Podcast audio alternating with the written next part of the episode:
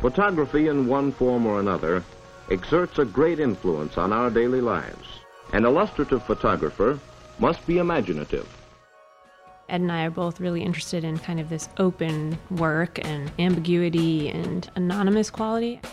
We always talk about this, Melissa and I, you know, how editing is just sort of this almost impossible to describe act. I'm Jordan Weitzman, and this is Magic Hour, the show that delves into the minds of photographers and people involved in the medium.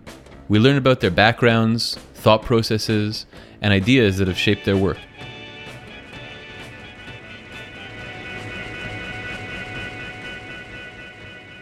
Today I speak with Ed Panar and Melissa Catanese, two photographers based in Pittsburgh who live and work together. Both Ed and Melissa have their own separate practices, but together they operate Spaces Corners, an artist run bookstore and gallery dedicated to the photo book. They have lectured and taught together at the Hartford School of Art and produced museum exhibitions such as the Sandbox and Paper Movies, shows dedicated to the contemporary photo book. They are both fixtures in the photo book world, and their relationships to photography are as prolific as they are personal. Melissa's most recent book, Dive Dark Dream Slow, received critical acclaim and was exhibited last year at Pier 24 in San Francisco. Ed keeps busy as well. He's published several photo books such as Golden Palms, Same Difference, and Animals That Saw Me. He began taking pictures as a kid in Johnstown, Pennsylvania, where he grew up. I visited Ed and Melissa at their storefront in Pittsburgh's Troy Hill neighborhood, a small, quiet part of town overlooking the Allegheny River, where we had this conversation. My photography continuum, I, as I think of it, started in, as uh, amateur, essentially, in high school, um, just taking photographs of friends. Uh, Melissa, how about you? How, how did you come to photography? Well, my experience with photography, I think, started at home. Um, my my mother takes a lot of photographs of us, portraits. Um, she's not a photographer, but she does a lot of like family snapshots. I mean, I can go back as a child, you know, having like clubs, you know, with friends, and one of them was a detective agency, and I No was, way. yeah, I was always, uh, as a kid, like for some reasons, really interested in the idea of like, you know, the ch- romanticized notion of what a detective was or whatever. But to me, that was always about like, you know, seeing things and like kind of noticing things, and I think that sort of somehow, and photography, I had like my first camera photos were actually being used in that context. I was always obsessed with recording things, I suppose. And in that context, as a child, the, the camera was always this sort of like an investigative tool, I guess. I feel like a lot of people start off with photography and they have a certain kind of preconceived notion of what pictures are supposed to look like and whatnot, and Yeah. as opposed to just kind of taking pictures of your everyday life and surroundings. Sure. But you were doing that, which is an interesting thing. Yeah, and that's why I think that you know almost accidental um, quality of the amateur as something that I almost you know I think intentionally over time try to hold on to or try to like you know kind of continue. Maybe that's or also again what for me the salad days work is this sort of like starting point you know zero point of photography of like of awareness you know that's why it's like the title kind of uh, evokes that moment of youthful uh, ignorance i guess Yeah. you know we wanted to make photographs that were just hilarious first of all you know like that was one of our goals is once we started realizing that photographs could be funny Really? Okay, so that was like something you were thinking about early on.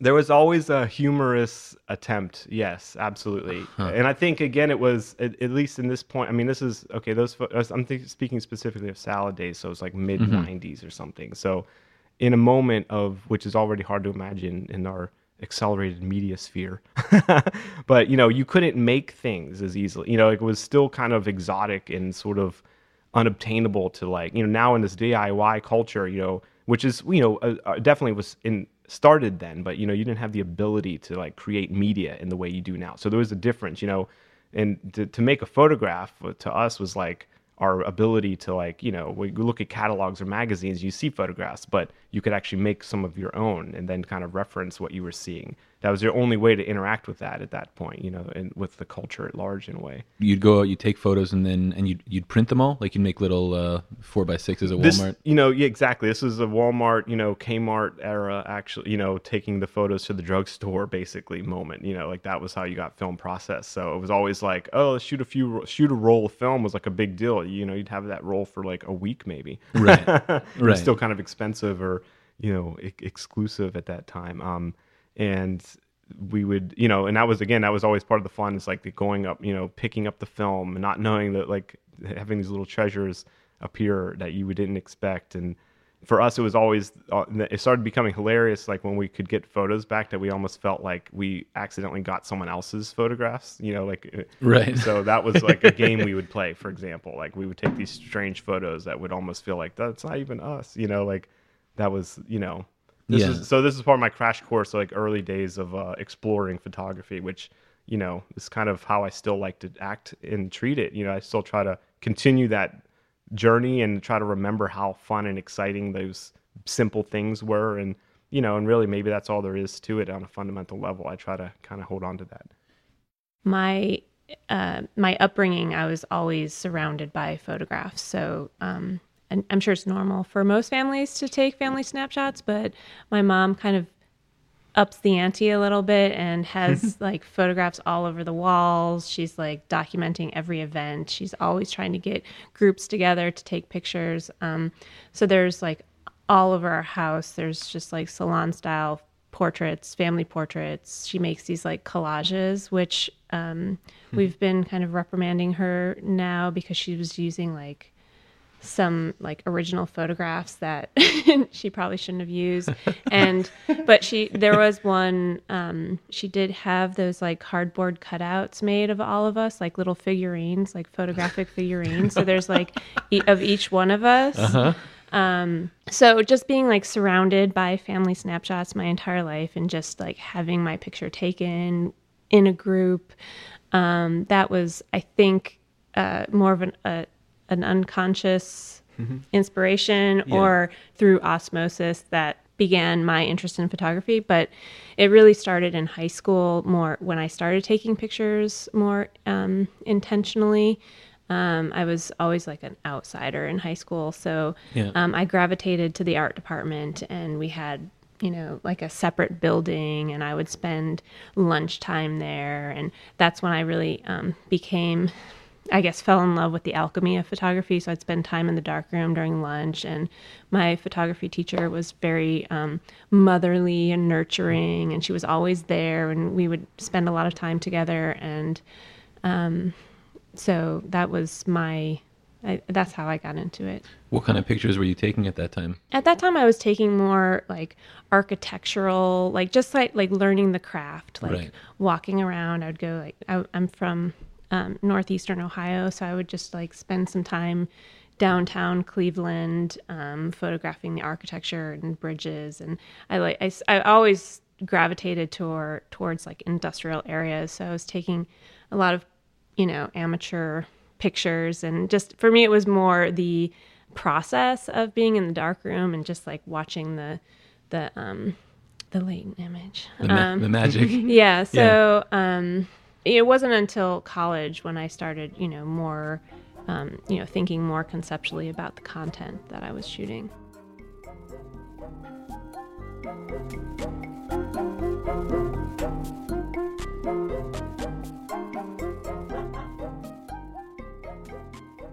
So you guys both decided to go to grad school, and that's that's where you met. What was the first stuff that was like exciting you that you were looking at? Definitely books i think were very becoming very important to to us. I mean i had a small photo book collection and that was you know kind of and this it was sort of the very very beginning of bookmaking.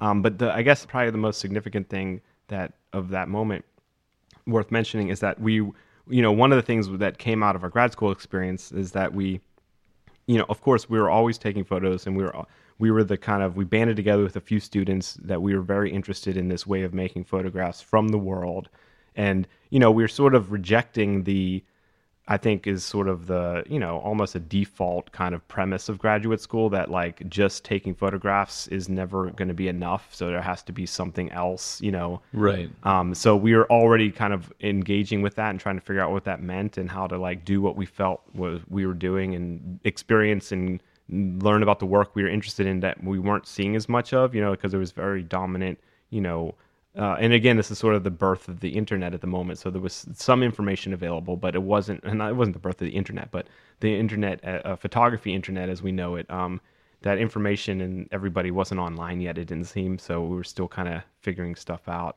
Do you guys feel that um, the process of editing and then making and doing something with them, making books, do you feel that that's something that a lot of students or a lot of, I guess, younger photographers grasp today, or you or you see less of that?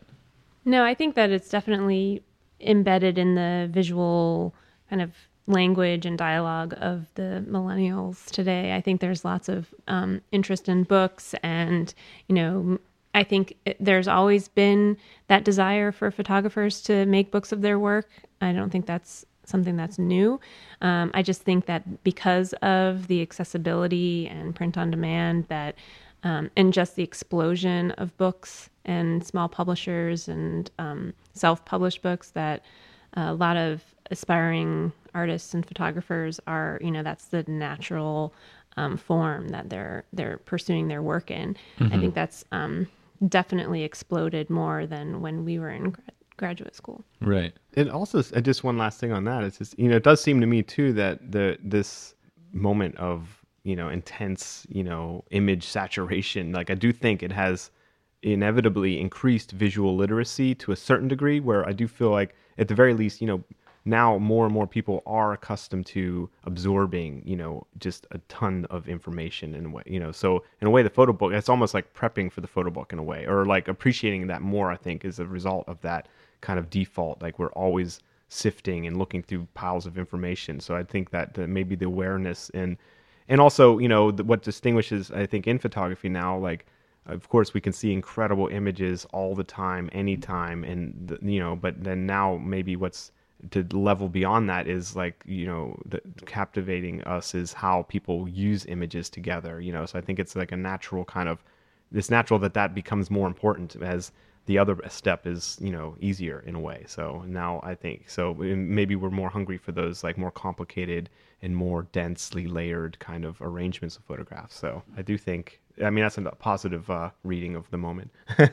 So were you guys when you were in grad school? Were you experimenting with that kind of stuff, bookmaking and uh, editing and yeah. Yeah? there ended up being a small group of us that we um, were always basically taking photographs. And then at some point we realized that how funny would it be if we put all of the photographs we took of each other together and as if they were photographed by someone else? Because of course with our you know in our group we each had photos of each other. So then if you when you looked at them together it looked like there was someone else there perhaps who took all those photos. So then that became like um, actually a big foundation of what a lot we did. My last year and her first year of graduate school was uh, experimenting with this little project that we had of a, a fictional photographer who would you know had a lot of different projects and as were some of these first print on demand books were of this uh, photographer's work Did they have a name? lester pleasant Lester Pleasant. Mm-hmm. Huh.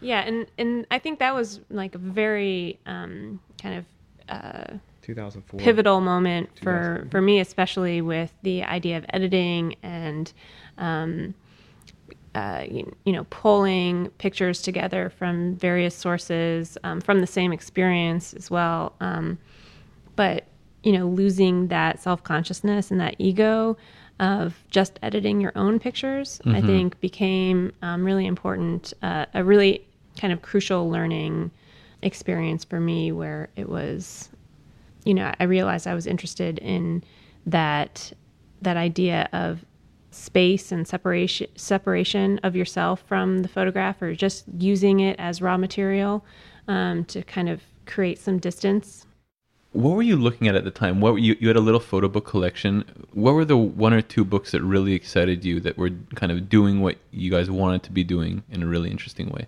Rinko Kawauchi was huge for both of us at that time. Really? Oh yeah, yeah. Huh, Um, okay.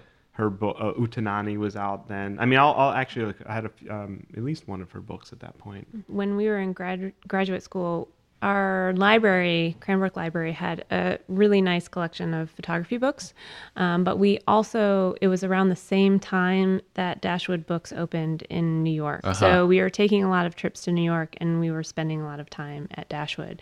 So we were introduced at that time to a lot of, you know, contemporary photography that we hadn't seen before. You know, I was introduced to the new topographics, which I hadn't discovered before graduate school.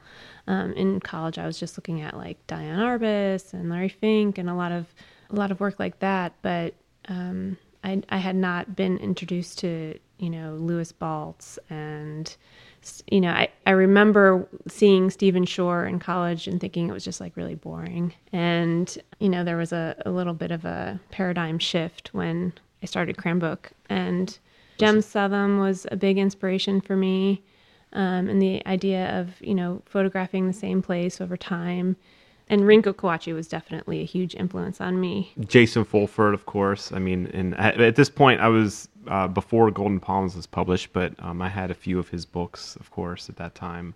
So I this is, I mean, at that point, it was starting to become more, you know, more tuned, or starting to find those very specific kind of niche of, you know, we were more tuned and more aware of like the art world and the photo world a little bit. So we are trying to, you know, honing in on like that sector and really hungry for seeing work that was made in that in ways that we felt you know resonated. And at that time, actually, Sleeping by the Mississippi had just come out around right around that time, and I remember just I have the the first edition copy, you know, because again, you seeing something like that at that moment was very special. You know, it was something else, like it wasn't common. The changing point, um, in a way, uh, with the photo book history was uh, uh, came out right around that point, the first volume, and I think that you know seemed to usher in this new you know, or maybe coincidentally happened at this point where there was a lot of republishing, a lot of revisiting of older bodies of work uh, that were previously unavailable. Um, that was for a lot of photographers the only way, and I think historically you'll find all these artists that their only uh, outlet to seeing possibilities that were not present in their immediate environment were through books in terms of presenting work and taking photographs and that maybe weren't you know wouldn't be considered otherwise and and in grad school, we sort of solidified that by trying to really hone in on it and try to understand what that was exactly a little bit more.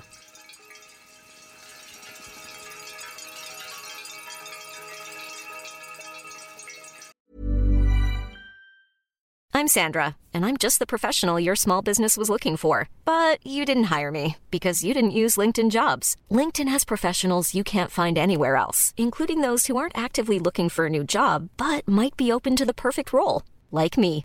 In a given month, over 70% of LinkedIn users don't visit other leading job sites. So if you're not looking on LinkedIn, you'll miss out on great candidates like Sandra. Start hiring professionals like a professional. Post your free job on linkedin.com/people today.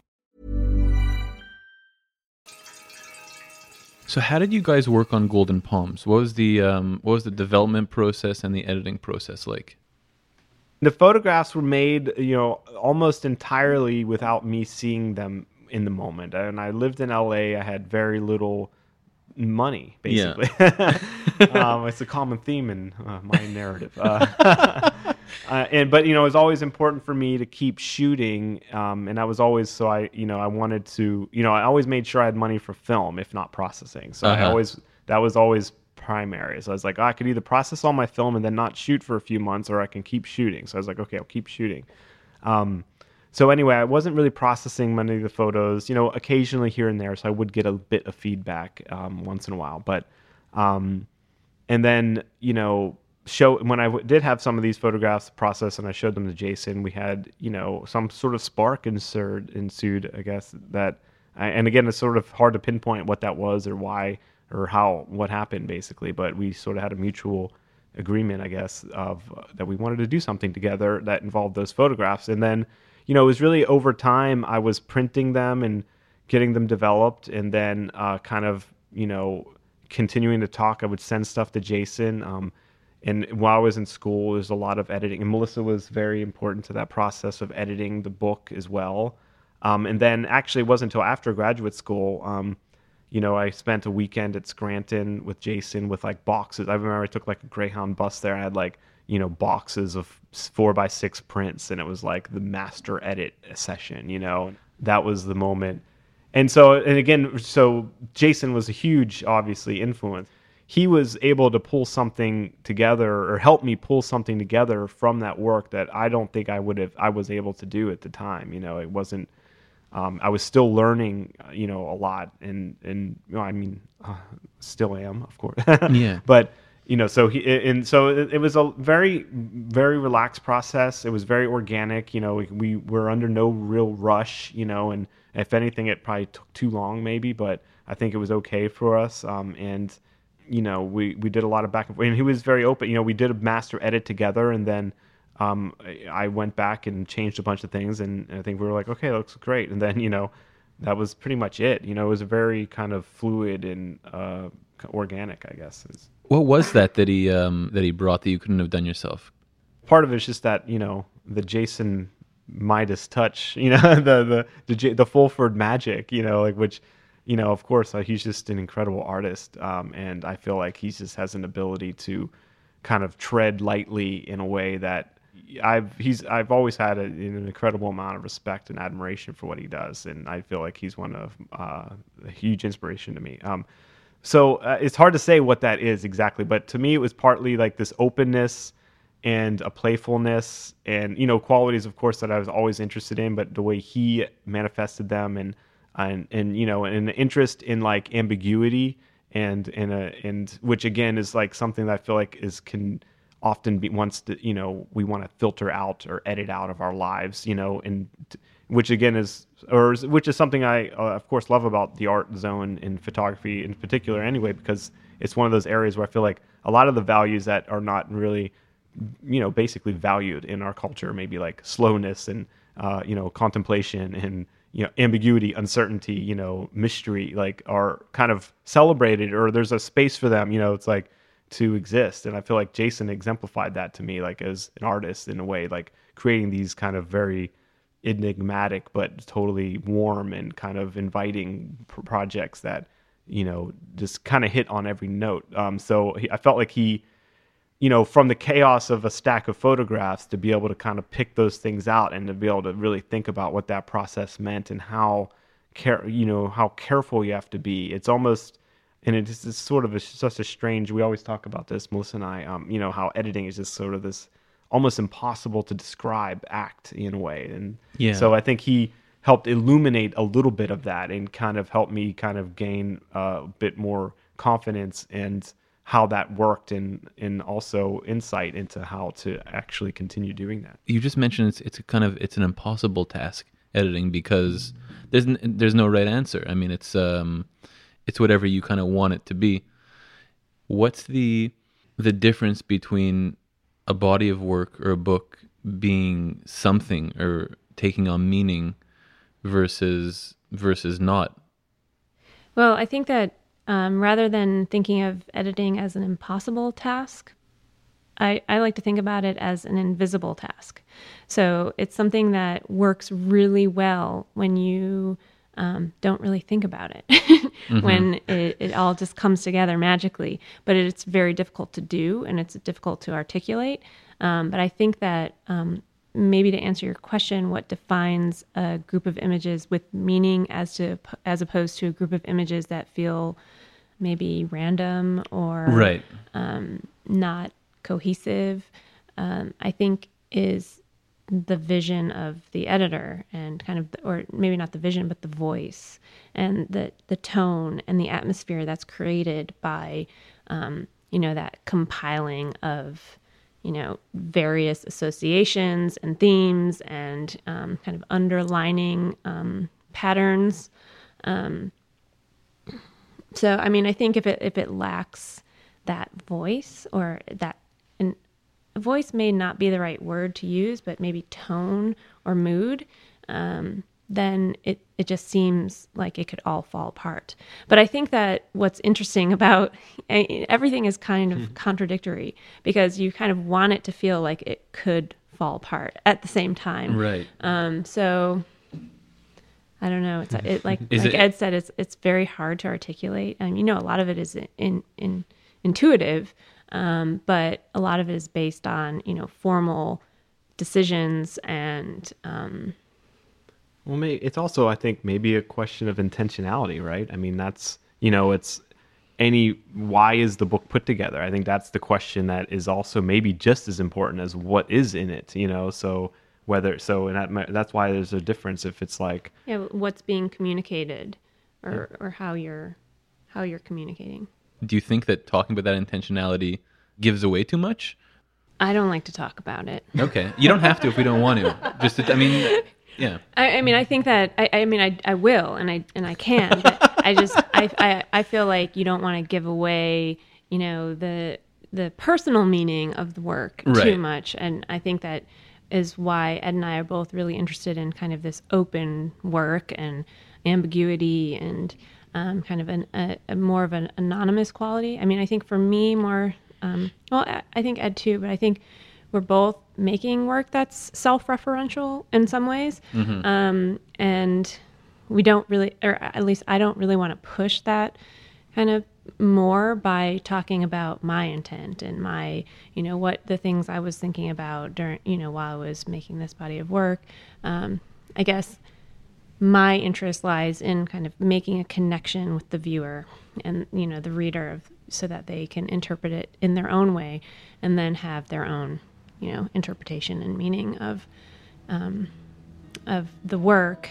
Um, but i think you know it's our job as artists to kind of direct and to set the um, the tone and the mood and um, you know take someone on that journey. But when it comes to like the meaning and the intent i think that I, I like to leave that up to the reader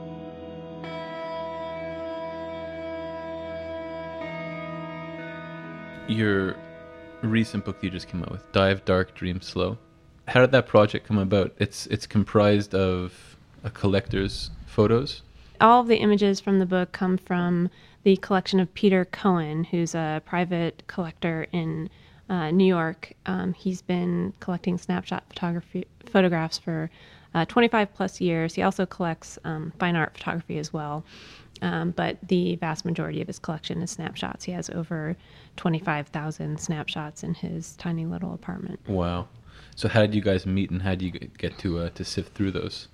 Uh, I met Peter at a restaurant. Uh-huh. Um, so when we were living in New York, I was also uh, waiting tables at a restaurant in the East Village, and he was a regular at that restaurant. And we we got to talking. I waited on him quite a few times, and um, he was familiar with Cranbrook. Um, he used to work for Knoll, um, and uh, so he knew of Cranbrook. He had been there. Um, he, uh, you know, and then I also at that time I was having a um, an exhibition at Sasha Wolf Gallery um, in Tribeca.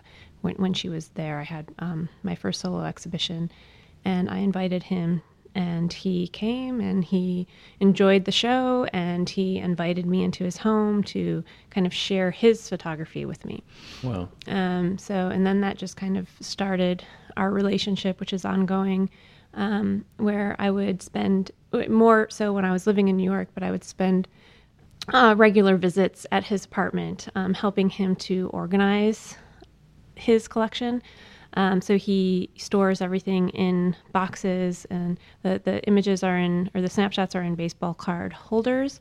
Um, and so every week he would have like more stacks of of snapshots, and so they'd all have to be sorted into these boxes of categories. So a lot of the categories were already determined. Um, we created a few new categories, um, but so my Categories that he collected, yes. Specifically collected. specifically right. Um, and i think that that's what's something interesting about his style of collection for the snapshot collectors um, is that he's not really focused on one particular theme. So a lot of snapshot collectors will be really just interested in you know like dogs on cars or you know a, a very specific group of images. So he's collecting you know his his collection uh, runs the gamut I think after a while, they just became these daydreaming sessions for me where I wasn't really doing a whole lot of work for him. I felt like I was not a good, uh, uh, informal archivist. I was more just like looking and setting aside photographs that um, somehow spoke to me, and I, I wasn't really sure why.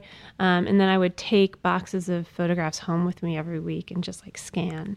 Um, so I, I just like feverishly started taking these photographs and sta- scanning them and then by you know and then i had my own kind of archive from his collection that i was working from.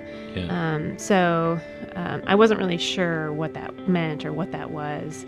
Um, the the cover image for the book um, was among the first images that i selected and that was kind of the the, the jumping off point for the book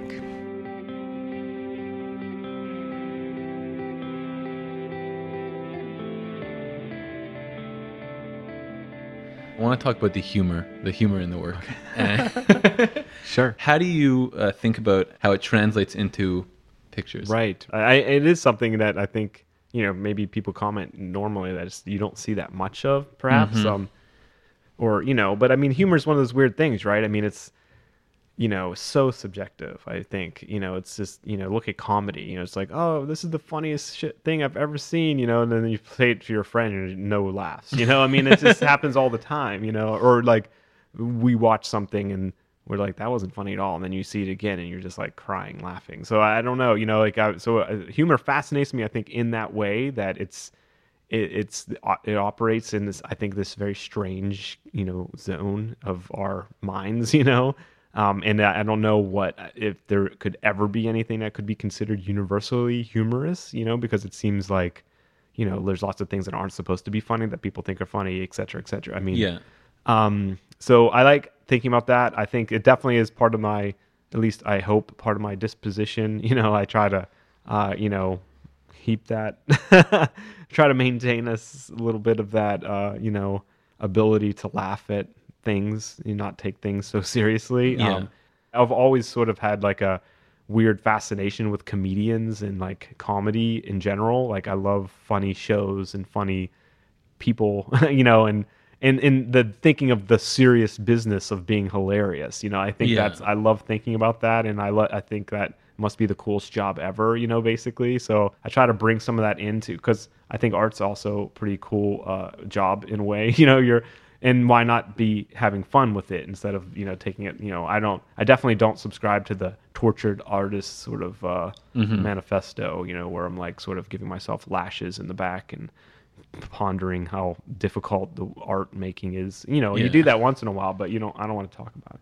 it But so is it something that kind of just uh, that that it just uh, appears intuitively in the pictures? Is I think I'm drawn to the photo, like probably again, maybe from what just as weirdly we were just mentioning, you know, like the moments of like, you know, early days of taking photos and getting back an envelope of pit uh, photographs and being like, what the hell is this? This is hilarious, you know, being surprised. Like, so I think I'm drawn to that in my work, you know, so I love it when I make a work or a photo that makes me laugh or that I think could be funny when kind of twisted around. I mean, Animals That Saw Me, I suppose, is sort of the ultimate manifestation of that. Um, uh, you know, maybe the m- most clear articulation I'll ever do of that kind of thing, where just that little twist kind of takes those photographs and kind of like inverts them in a weird way that brings all kinds of hilarity, you know, or could potentially, you know, I think you could look at that book and not laugh, but I think it's not common. Hope, I hope, or you know, like I hope to make a book that you know you could look through and have a chuckle here and there, and, and but also have other things to think about and, and experience. I can't rely on that exclusively. I don't think. Yeah. Tim Davis wrote a little bit in an issue of Blind Spot a couple years ago, basically just about this fear of artists um, to, to embrace humor and get into the work. And he's an example of meeting someone at a party and then being this very lively, kind of funny, jovial person, and then going into their studio and looking at the work, and it's and it's just you know, it has nothing to do with them. So that's why when I when I look at your work and the humorous aspect to it, I don't know you that well, obviously, and that might not actually be how you are, but I think it is. Yeah, the, the personalities are definitely congruent with I mm-hmm. think Ed's work and eh. his and his you know disposition. Yeah. We'll be taking photos together, and I'll see the images that he's made from the same journey, and I'll be like, I, where did you see that? Or, you know, like, how did you, ma-? you know, I was there. I was there. I saw that planter. I saw that wall. But how did you make it look so funny? Or, you know, like, it's just the way he sees the world. So, and I think that's what is so special about some of his photographs is the, the levity and that, that ability to instill his, you know, his personality. It's interesting the way the um, the way you just described that because your photos often you know they they, they have a certain um, I guess ob- objective or documentary style, but I guess it's I, I guess it, um, what I want to ask is the difference about taking a photo and making a photo. Do you feel that like do you like you see something and you respond to it, or you see something and you kind of work with that and make something out of it? That's a good question. well, in a way, it's funny when you just said that now. Just made me think. Actually, I think that, like, or you know, because in a, it reminded me again of like sort of you know grad school conversations like that different. Like, are you making a photo? or Are you just taking? You know, which me maybe Yeah. it's both. You know, because Yeah. I kind of sometimes think you know maybe I am just taking photographs, but then you make the photograph when you decide to use it for something, or you it becomes something else and has a purpose, or given assigned a role in a project or something. So maybe that's more the making of the photograph than the actual moment you're standing there in a way to, for me. So maybe, you know, because I do like to shoot in a way that's very open ended. Like I try to, you know, I kind of try to cast a net, I guess, in a way that can capture things that I'll be surprised by. Mm-hmm. So, and again, sort of like, I think all along my process has been sort of geared to sort of, you know, again, maybe sort of trying to enhance the conditions in which all of these things can occur without directly kind of, you know, heavy handedly sort of dictating how things should go, you know? So it's sort of like that's always been one of my kind of infrastructural kind of strategies. And so for me, I try to scoop up as many photos and I'm trying to shoot and mm-hmm. keep excited about being out and shooting without, you know, oh, I need to make this photo great, you know, or, or, I mean, of course I want to make a photo great when I take a photo, but you know, not really worrying about what it's going to be or if it's important, you know, like mm-hmm. letting myself just shoot without having to be so worried about it and basically keeping it fun Right. and enjoyable. And then, you know, that sifting process that comes afterward to me is maybe that, to me, maybe now that I'm thinking about it, maybe that's where the photograph is made in a way, or the making is the actual production, the processing, the printing, not the standing there shooting. Eh, Or, you know, that's just step A of like, you know, A through Z or something. Melissa, since working with a lot of vernacular photography, do you still take a lot of your own pictures? Yeah, um, I work like I was mentioning before, much differently than Ed, where I'm slower and I don't.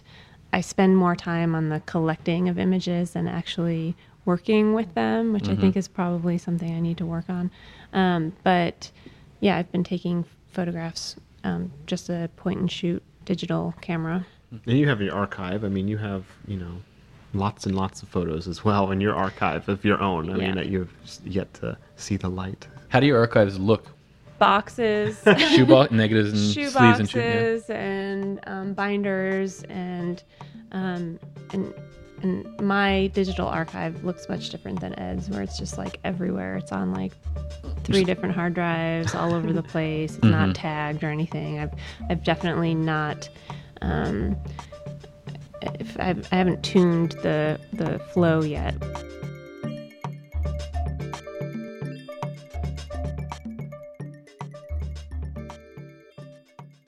Want to ask you guys about about Spaces Corners, where we are actually right now. Wh- Where are we looking at? What's the view?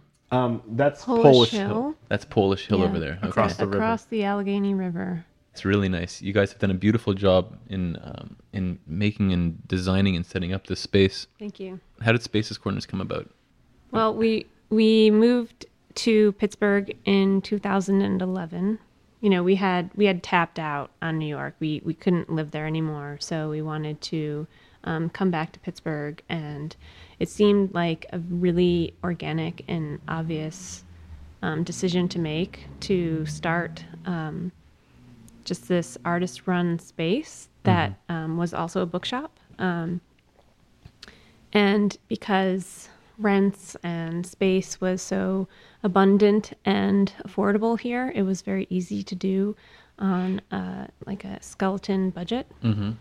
Um, Yeah, I mean, I think that we just love being surrounded by books. We're, you know, we make books. We're we're collectors of books. We, you know, we we wanted to just be surrounded by them, and this just seemed like a natural way to, um, you know, build some something here from the ground up um, that could hopefully one day be sustainable.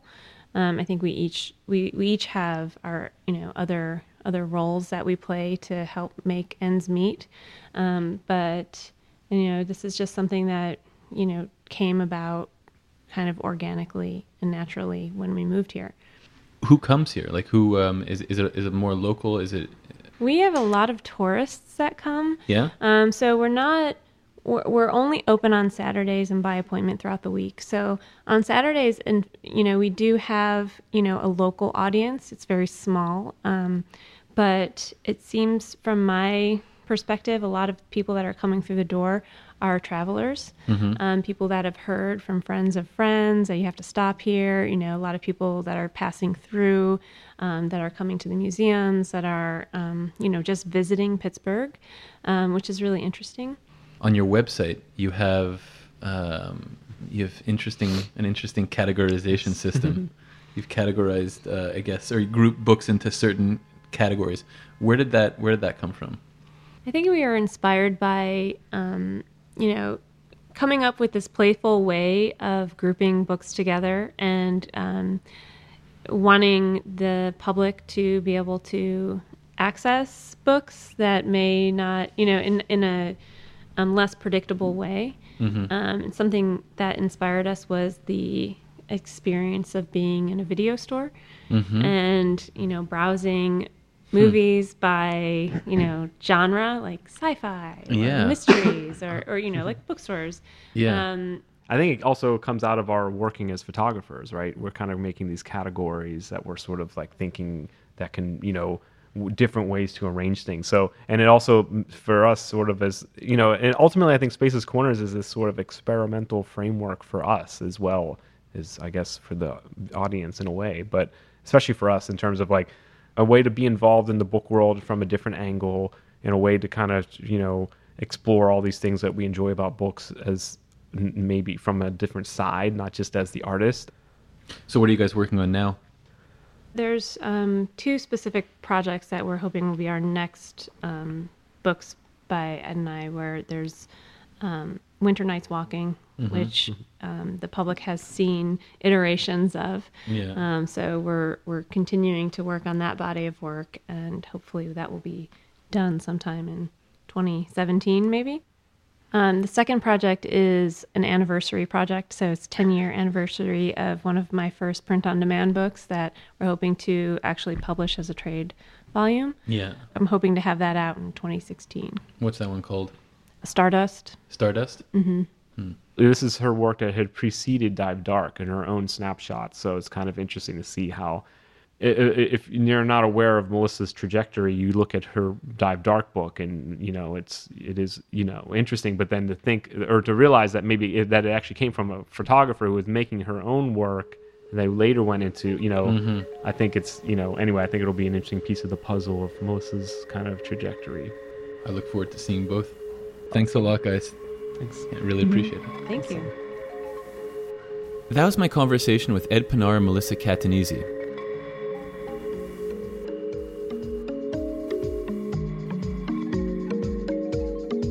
This episode of Magic Hour was produced by me, Jordan Weitzman, and Michelle Macklem. It was edited by Crystal Duhaime, and a special thanks to Lenny Pierre Ramos. For more information on Magic Hour, along with visuals and works that are mentioned in the show, visit magichourpodcast.org. Leave us a review on iTunes too. We'd really appreciate it. Tune in next time to hear my conversation with Jason Fulford that we recorded in Scranton, Pennsylvania, where he's based. Jason is a photographer and bookmaker and has earned many accolades, including a 2015 Guggenheim Fellowship.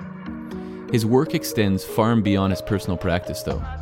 Jason co founded J&L Books, which has gone on to publish over 40 books of other artists' work. He also frequently gives lectures, does workshops, and produces and designs books for other publishers, such as The Photographer's Playbook. which Aperture released last year. We'll be airing this conversation in two weeks' time, so listen then.